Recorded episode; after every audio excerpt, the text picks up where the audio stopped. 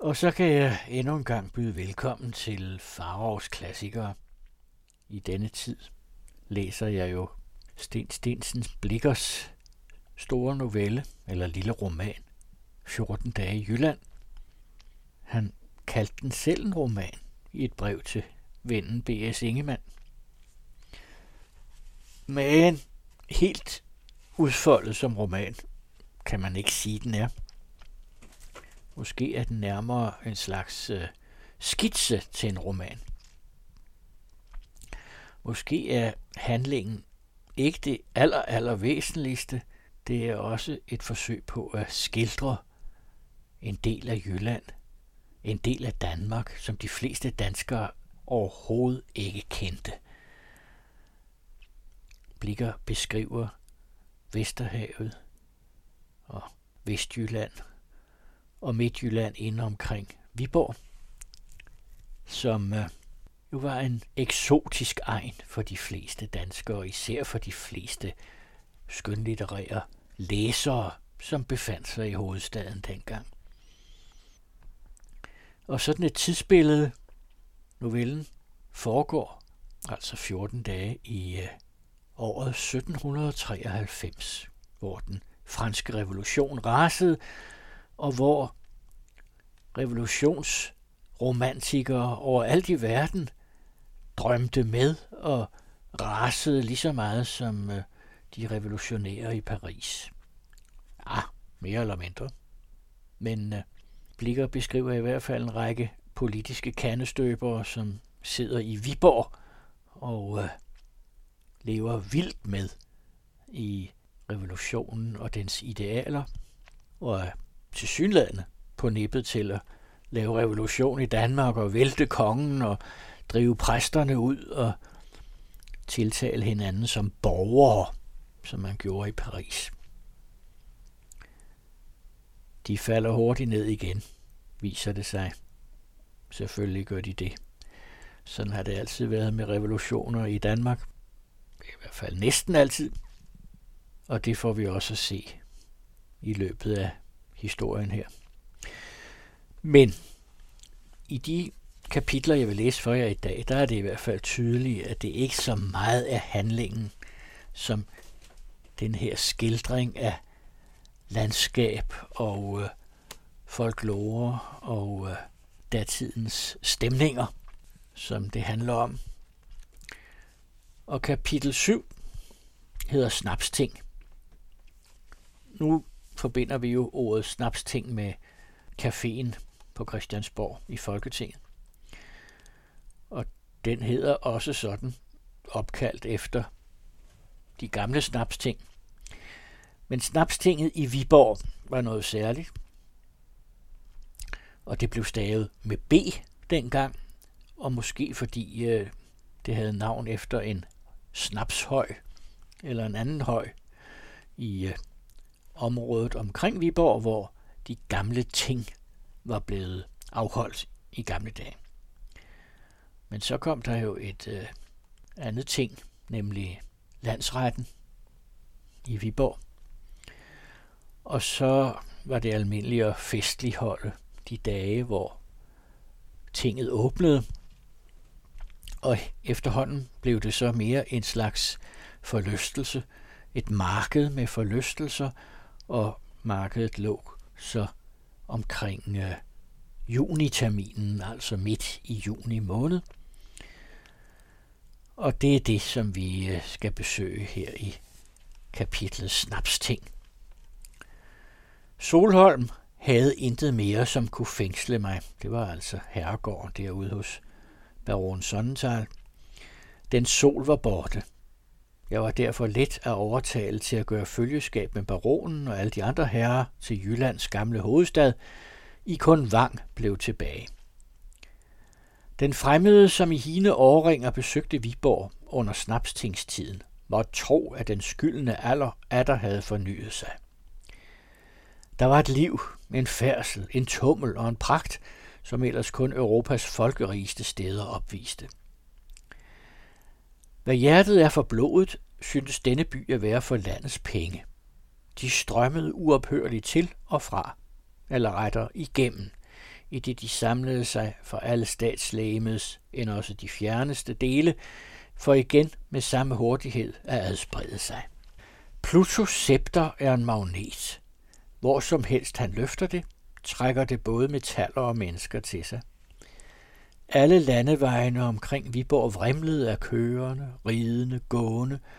Jeg forundrede mig over, hvor den lille by kunne rumme så stor en mængde. Men også et hvert hus var fuldt.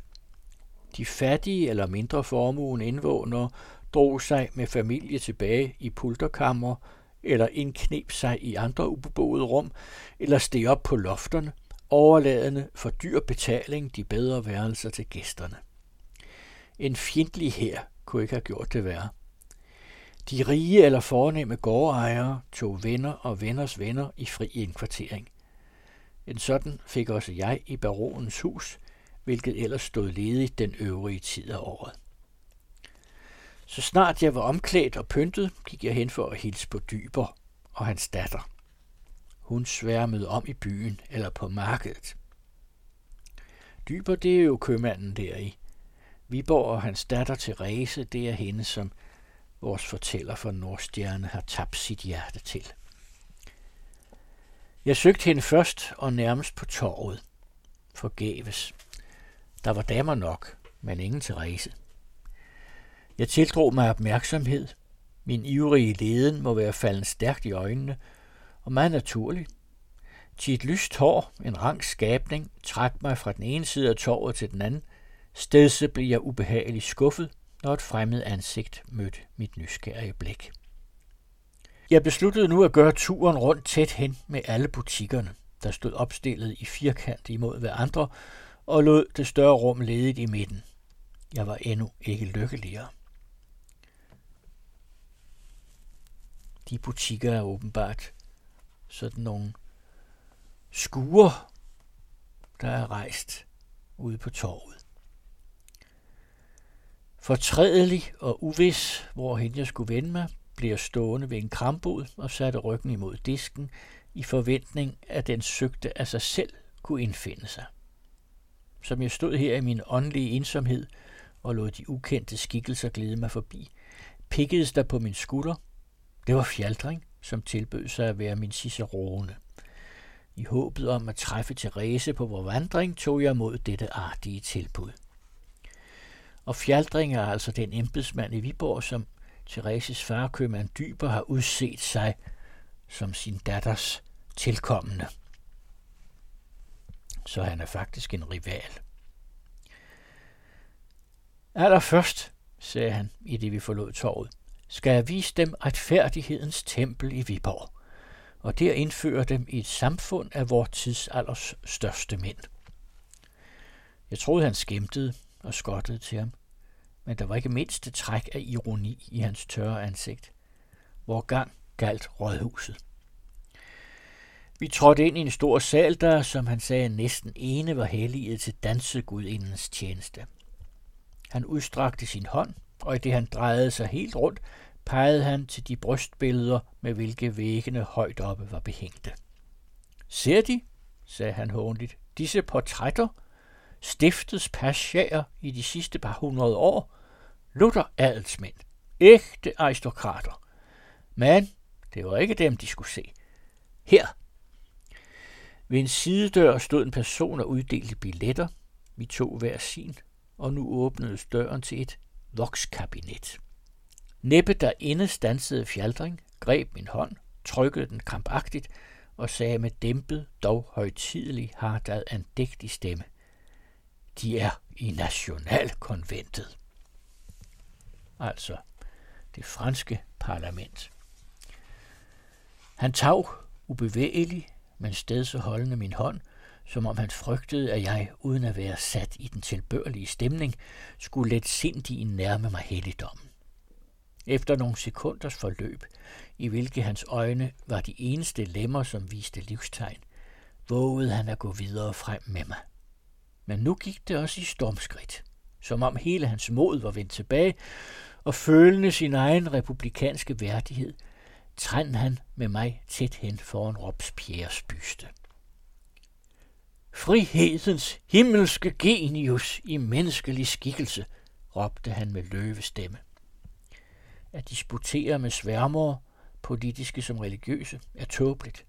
Jeg tav og lod som om jeg endnu ventede mere, ej heller forgæves.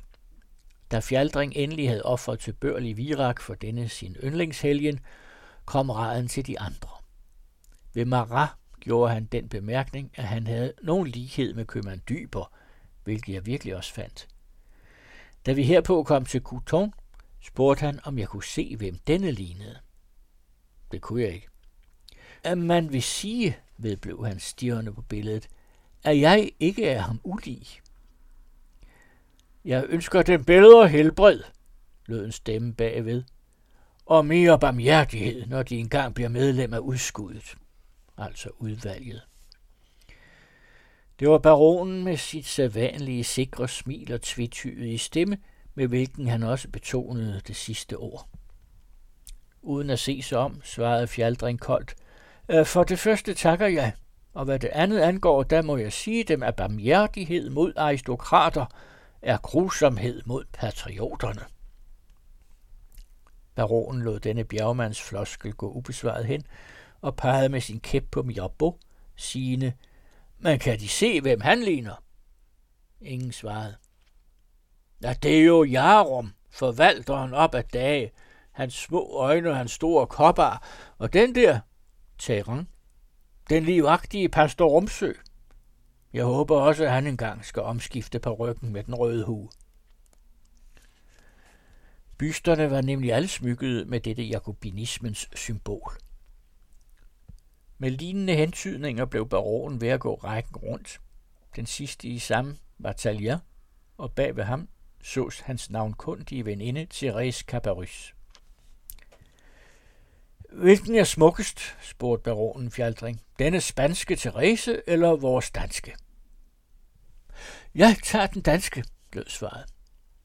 Der er hun der, råbte baronen, og i det samme indtrådte hun til lige med nogle andre damer.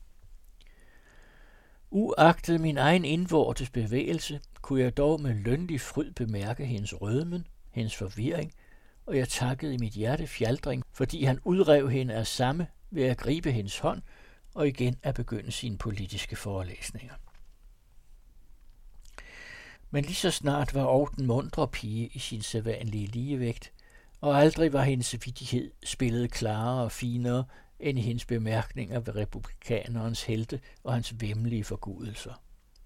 Han tog det alt sammen for gode varer, og blev til sidst ganske henrygt over den udkåredes ægte borgersind. At baronen trolig stod hen bi, var ikke mere, end man kunne vente. Min fornøjelse over min elskedes glimrende vid var derimod ikke helt. Den, som elsker ret af hjertet, finder hellere følelse hos sin kærlighedsgenstand end udmærket åndsgaver, og ydermere forekommer mig enkelte af Thereses ytringer, om ikke afgjort frivole, så dog er smag noget af baronens skole. Dette mishagede mig af en dobbelt grund. Dels formidles dennes umiskendelige indvirkning på det bøjelige pigesind, og dels fordi fritænkeri er noget, hvorved kvinden mindst skal erhverve sig mandens, end ikke fritænkerens agtelse eller oprigtige tilbøjelighed. Havde den dejlige og vittige Therese ikke haft den fromme Marianne til sin fortrolige veninde, jeg skulle for længst have trukket mig tilbage. Vi forlod konventet og vandrede videre, et temmelig talrigt selskab, for at beskue andre af markedstidens herligheder. Det første, som stansede os, var et marionetteater, helt beskedent indrettet i en indre krog af en åben port. Hans vurst stod udenfor og indbød de forbigående. Skulle vi ikke lære lidt verdenskundskab her, mine herrer, foreslog baronen. Vi ser her menneskene i deres sande skikkelse, og livets løb kort, men tydeligt tegnet.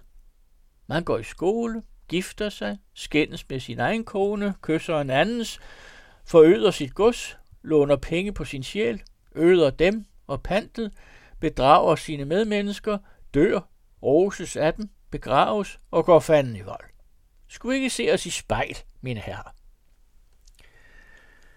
Hvad spottefuglen sagde, var virkelig et kernefuldt udtog af teaterdirektørens bedste kassestykker, og han havde i alt kun tre, som jeg vidste fra dyrehaven af.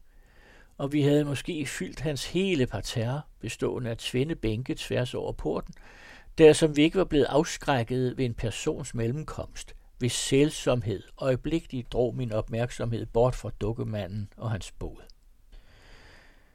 Det var et kvindemenneske på de 40-20 omtrent, og efter skønnene af halv 12. kvarters højde såvel. Det vil sige 180 cm høj. Det var meget højt, også for en mand dengang. I det mindste overså hun alle os mandfolk, så mange som vi var. Hendes klædedragt var også mere mandlig end kvindelig, til en lang blå kofte med to rader svære sølvknapper bedækkede kroppen lige til knæene, og kun derfor og til noget nedenfor læggende læggene viste sig et grønt skørt, tyndt og lusligt, og under gangen slykkende sig om benene, der skjultes af blå uldne hoser. De svære fødder var prydet med sko og massive sølvspænder. På hovedet havde hun en sort fløjelshue med guldgalonger. Derom en hvid, men dog noget smudsig skægkappe, som bønderfruen Simmer der i Jylland almindelig brugte. Og endelig ovenpå en højpulet sort mandshat, der øjensynlig var for lille til Amazonens kranium. Hendes ansigt var langt, magert, solbrændt og fregnet, og i det hele så manhaftigt, at man virkelig savnede skægget. To grågrønne øjne så forvågent ud under tynde rødlig-hvide bryn. Hendes hånd, på hvis lange fingre blinkede en guldring og tvinde sølvringe, bar næsten horisontalt en ægte spanskrørstok med forgyldt knap og dubsko. Denne mærkværdige skikkelse gik os forbi med lange skridt, ved et hvert af dem sikkende i knæene. Kroppen beholdt sin stilling fremad, men ansigtet drejede sig som ulens helt til siden imod os. Det var uden udtryk, og hendes øjne gled ligegyldigt fra den ene til den anden. Der må komme forbi, sagde hun med en halvt hæs, halvt pipende stemme, der stak forunderlig af mod hendes kærlefigur. Goddag, Pierre, og tak for sidst. Du glemte af din netlue, mit bedt dreng. Derpå vendte hun ansigtet bort og fortsatte sin gang. Den bedte dreng, som så fortrolig en tiltaltes, var ingen anden end den store forvalter Jarum, der just nylig havde sluttet sig til os. Tiberonen, altid skadefro, sagde med påtagen forundring, Hvem var den dame, bedte forvalter? Er dog aldrig deres. Du glemte ellers din nathue, min bedte dreng, var det, hun sagde. Herr Baron, faldt denne ind, altså Jarum, rødblå af ejhed.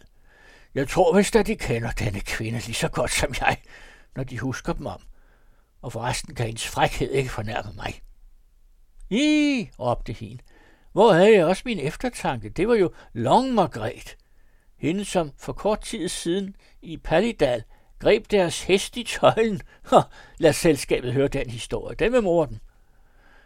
Jarum, som nu havde genvundet sin fatning, brystede sig, sparkede ud, prustede og sagde, ja, ja, de må vide, mine højstærede, at dette er den værste røverkvinde i landet. Hun er ikke bange for at plyndre en kal alene. Hun skal i forening med hendes mand og sønner have myrdet flere end en bisekræmmer. Og hun går på fri fod og ved højlys dag her i Viborg, lige i øjnene af landstinget, faldt jeg forbavset ind. Ja, der er ingen beviser imod hende, svarede han. Hun har et par gange været hæftet, men der kom intet ud, andet end at hun drillede dommeren og holdt dem så temmelig for nar. De hun er lige så snu som dumdristig. Forleden er det, at jeg rider en eftermiddag her fra byen, og da jeg i skumringen kommer ud i en stor lyngdal, rejser denne kvinde sig med et foran mig, tager min hest i tøjlen og spørger, hvad er klokken? I stedet for svar huggede jeg hen over hånden med min ridepisk og sporene i siden på hesten. Hun måtte da slippe, men skreg efter mig, bi, bi, det er ikke mere end et put under hagen. De ser, hvad hun havde i sinde. Altså, et stik eller at skære en under hagen. Hun tror ham simpelthen med at myrde ham. Ja, hvem ved, hvad hun egentlig havde i sinde, faldt baronen ind med et listigt åsyn og tog sit ur op. Men øh, der er en snapstingsgæst, jeg har sat stævne om en time. I midlertid skulle vi ikke bese domkirken oven på den forskrækkelse. Hvad siger de, Jarum? Jeg synes, de ser så andægtige ud. Forvalteren bukkede og sagde muggent, øh, tjeneren følger sin herre. Nu gik toget til kirken.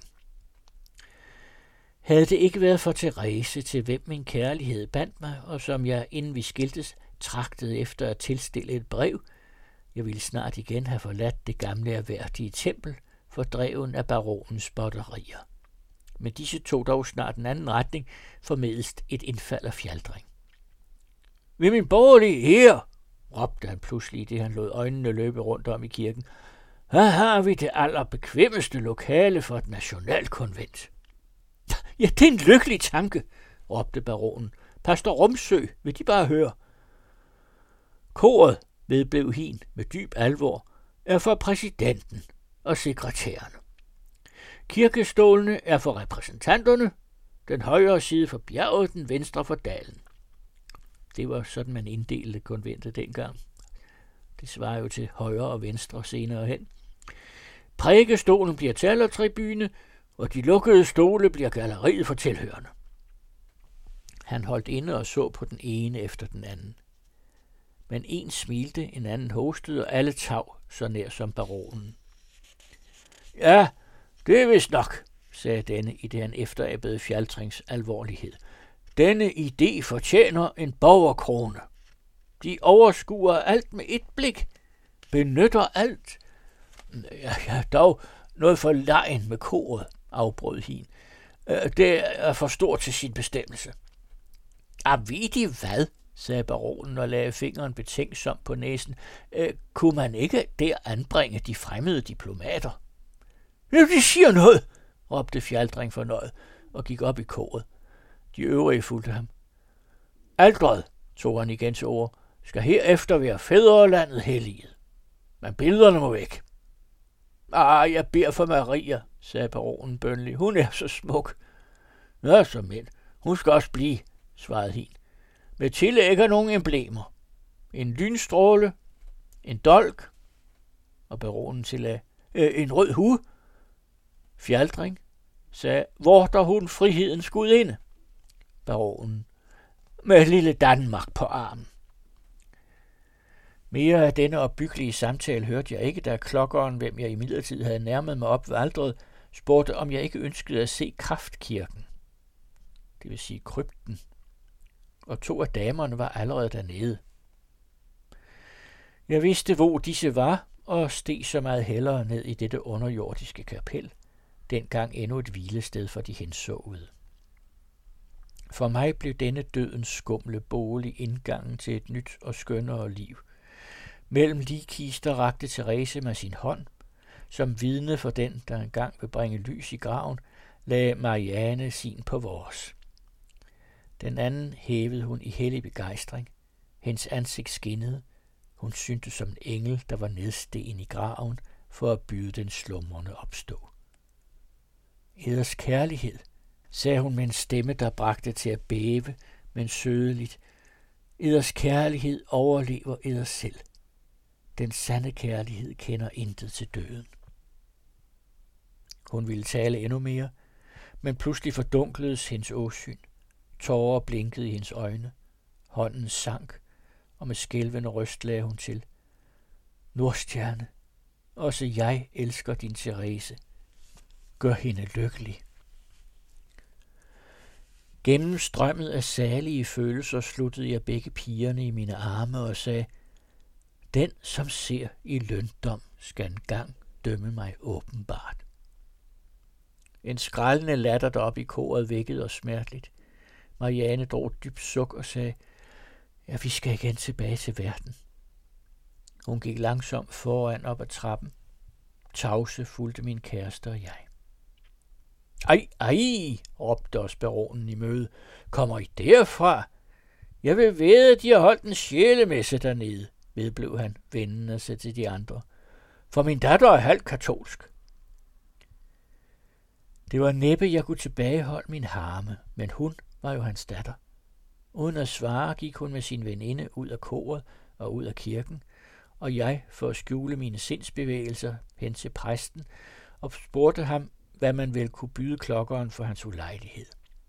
Vi betalte ham, forlod kirken, og ved først givende lejlighed sneg jeg mig i trængslen bort fra det mig nu så modbydelige selskab, og overgav mig til lykkelig kærligheds tavse henrykkelse. Ja, ja. Og så kommer kapitel 8, som hedder Jakobinerklubben. Uden selv at mærke det, var jeg kommet ned til søen og stansede først på pynten af den landtunge, fra hvilken man dengang færgedes over til Asmil Kloster. Uden at vide det, trådte jeg i færgen, som netop lagde an, og lige så ud af den på hin side. Hvis færgemanden ikke havde mindet mig, skulle jeg være gået videre uden at betale. Men herved kom jeg lykkeligvis til at vende mig om og se staden, som jeg slet ikke havde haft i sinde at forlade. Da jeg nu for langt til straks at blive sat tilbage igen, kan mennesket næppe have fattet de fordelagtigste tanker om min forstand. Han nølede virkelig, som om han ikke turde betro sig alene til mig på vandet. Nogle bønder kom i det samme og ville med, og de hævede hans betænkelighed. Inde i byen gav en pige mig en forsejlet seddel. Jeg åbnede den. Underskriften var din TH. Og indholdet blot, om jeg ville møde hende den følgende eftermiddag i Non Mølle. Det første brev og det første kys, hvilket jeg endnu havde i vente, er helligdomme for elskeren. Hint gemmer han ved hjertet, og dette i hjertet, men begge i løndom og tavshed. Alligevel måtte baronen, som mødte mig alene, af min håndbevægelse have fattet mistanke om noget, og lagt det sammen med, hvad muligheden kunne være sket i kryptkirken. Til han begyndte på hans egen sædvanlige vis at gækkes, og med det samme at fritte mig. Bevidstheden om min lykke og min sejr over medbejleren gav mig fuldkommen åndsnærværelse og sikkerhed. Ja, jeg vågede endnu et temmelig dristigt forsøg på at forvilde sporet for ham, i det jeg ytrede mig således, at han let kunne forledes til at anse sin egen datter for mine ønskers genstand. Hvorvidt dette lykkedes mig, var jeg ej i stand til at mærke, til han var lige så varsom og mere mistænkelig end jeg, og pludselig afbrød han denne materie, som om den havde været ham ganske ligegyldig med et. Øh, apropos, har de nogen bestemmelse for i aften? Jeg benægtede det. Godt, vedblev han. Så tilbringer de den med mig i klubben. De vil mor den. Det ene står dem for. Så store originaler i så lille en by kan man forgæves lede om i mange. Ser, der går en af dem. En ung student, som har skrevet et par revolutionære pjæser og tror virkelig om sig selv, at han er den, som skal komme for at forløse en del af verden. I midlertid ærer vi ham allerede her som en apostel. Her stansede han uden for et langt hus, som udgjorde den ene side af torvet, og spurgte, øh, har de været i Noahs ark? Nej. Ja, så må de ind i dette menageri, som man også kan kalde et lighedstempel. Det vil til lige tjene dem til en forberedelse, så de siden desto værdigere kan fremtræde i pagtens ark jeg mener vores velsignede klub, den jyske frihedsvug. Dette, sagde han, i det vi gik op ad trappen, er byens første offentlige sted, hvor det vrimler af snapstingsgæster af alle klasser, fra bunden til herremanden, fra tiggeren til pengemanden, fra lommetyven til overkalen. Øh, har de penge hos den, så pas på. Af hvad tyven og overkalen levner, vedblev han efter vi havde trængt os gennem på værelser. Det kan de nemt blive skilt ved her, hvor passadiksprættet er permanent. At det er et pengespil. Et brætspil om penge. Ligesom hvor ærlige maratister håber, at guillotinen engang skal blive herude på torvet. Eller ønsker de hellere farov? Ja, det er ikke mit navn, det handler om. Det er et andet spil om penge. Så finder de det i næste værelse. Og oven i købet finere selskab. Bankøren er en rangsperson. Hans lige så. og blandt pointørerne tæller man flere højvelborgenheder. Og alt dette offentligt, uden sky, udbrød jeg. Sover øvrigheden, eller er den blind? Ah, ingen af delene, svarede han. Men den er tolerant. Og hvorfor skulle den ikke være det? Da den ingen fordel har at forfølge røver og skilme men blot ulejlighed. Åh, oh, min ven, de kender endnu kun lidt til retsplejen og politivæsenet i det kære Kembrien. Ja, Kembrien, det er et fint ord for Jylland. Her har vi højt til himlen og langt til København. Ja, det forstår man nok. Jeg fik snart nok af trængslen og larmen, og fulgte derfor desto villigere min fører i klubben. Af bekendte forfandt jeg her Dyber, Fjaldring, Pastor Rumsø, Jarum, Kammerrådet Urold og Studenten. Disse sad med lige så mange andre omkring et landkort og var i begreb med at lære de franske herrefører, hvor de burde gå over Rhinen. Dog jævnedes i det samme den derover opståede uenighed ved den definitive bestemmelse af en, jeg tror han var på rygmager, at man skulle passere floden, hvor den var smalst. Nu forestillede baronen mig med følgende ord. Borgere, jeg indfører herved min ven Nordstjerne, en god patriot og dydig republikaner. Ja, han er rigtig nok ganske uden hans egen skyld en født adelsmand, men har allerede for længst aflagt sin stands fordomme. En stor mand, hvis ansigt skinnede af fedme og fornøjelse, og som var købmand i byen, og for denne måned præsident i Jakobinerklubben, rakte mig sin vældige næve med de ord, Velkommen skal du være, min gode ven. Baronen blinkede af mig og sagde, øh, du må vide, at det er en lov, at så længe vi befinder os her, er vi alle dus, ligesom vi alle af naturen er lighedens børn. Således befandt jeg mig uventet omgiven af 13 inderlige venner. Jeg belavede mig nu med rette på en storm af politiske forhandlinger. Men i stedet derfor afdelte selskabet sig i fredelige spillepartier, og statens interesse tilsidesattes ganske for Lombrun. Baronen ville ikke spille, men forsikrede, at han skulle more sig selv og mig langt bedre til spisetiden. En gammelagtig mand sad alene ved et sidebord og røg sin lange kridtpibe med stor alvorlighed. Han var udset til vor underholdning. Ja, du ser her, sagde baronen til mig, en slægtning af den berømte franske general Dumouris. Han udtalte dette navn på dansk, ganske som det her er skrevet. Jeg fattede derfor ikke straks, at han mente Dumouriez. Den tiltalte forhenværende kromand, nu pengemand, tog pipen ud af munden, smågrøntede, det var hans måde at le på, og svarede, ja, vi hedder rigtig nok lige Dan, undtagen det, at med kalder de bare Maurice. Ja, sådan hed generalen også før revolutionen, faldt baronen ind. Men da han først fandt på, at alle skulle sige du til hinanden, så satte man dette du foran hans navn som en ærestitel. Jeg ved bestemt fra en korrespondent i Paris, at han er en dansk, og borger Maurits brodersøn, der hed Lisadan, rejste bort herfra for en del år siden, og nu er det først, han vågner som general i Frankrig. Men nu er det rigtig nok også løbet derfra. Ja, så er det ser, at han ikke kommer her hjem, sagde generalens onkel. Men han er vel blevet storms, kan jeg tænke. Ligesom store just, der knap vil kendes ved baronen. Alligevel er han husmands søn af hans eget gods. Men kan hense, han skammede sig, for han havde været med til at slå prinsesse Langballe ihjel. Nu mærkede jeg, hvad mand vi havde for os, og hvor i den belovede morskab kunne bestå. Og hvis det er det, at jeg, skønt jeg med Therese i tankerne kun hørte skødesløst til, havde møje ved at tvinge latteren ved denne og flere lignende lokaliseringer. Samtalen var nu kommet til Dumas.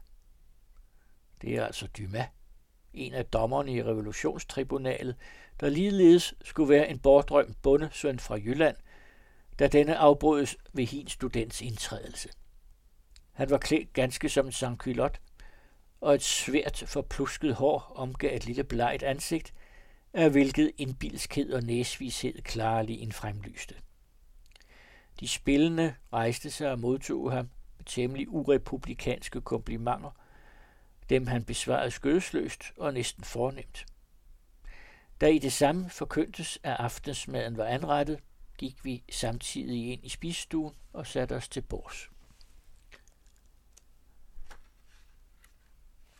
Efter at mundene først havde arbejdet udelukkende for maverne, begyndte de dernæst også at virke noget for staterne, og denne virksomhed tiltog for hver gang de vedes af vinen.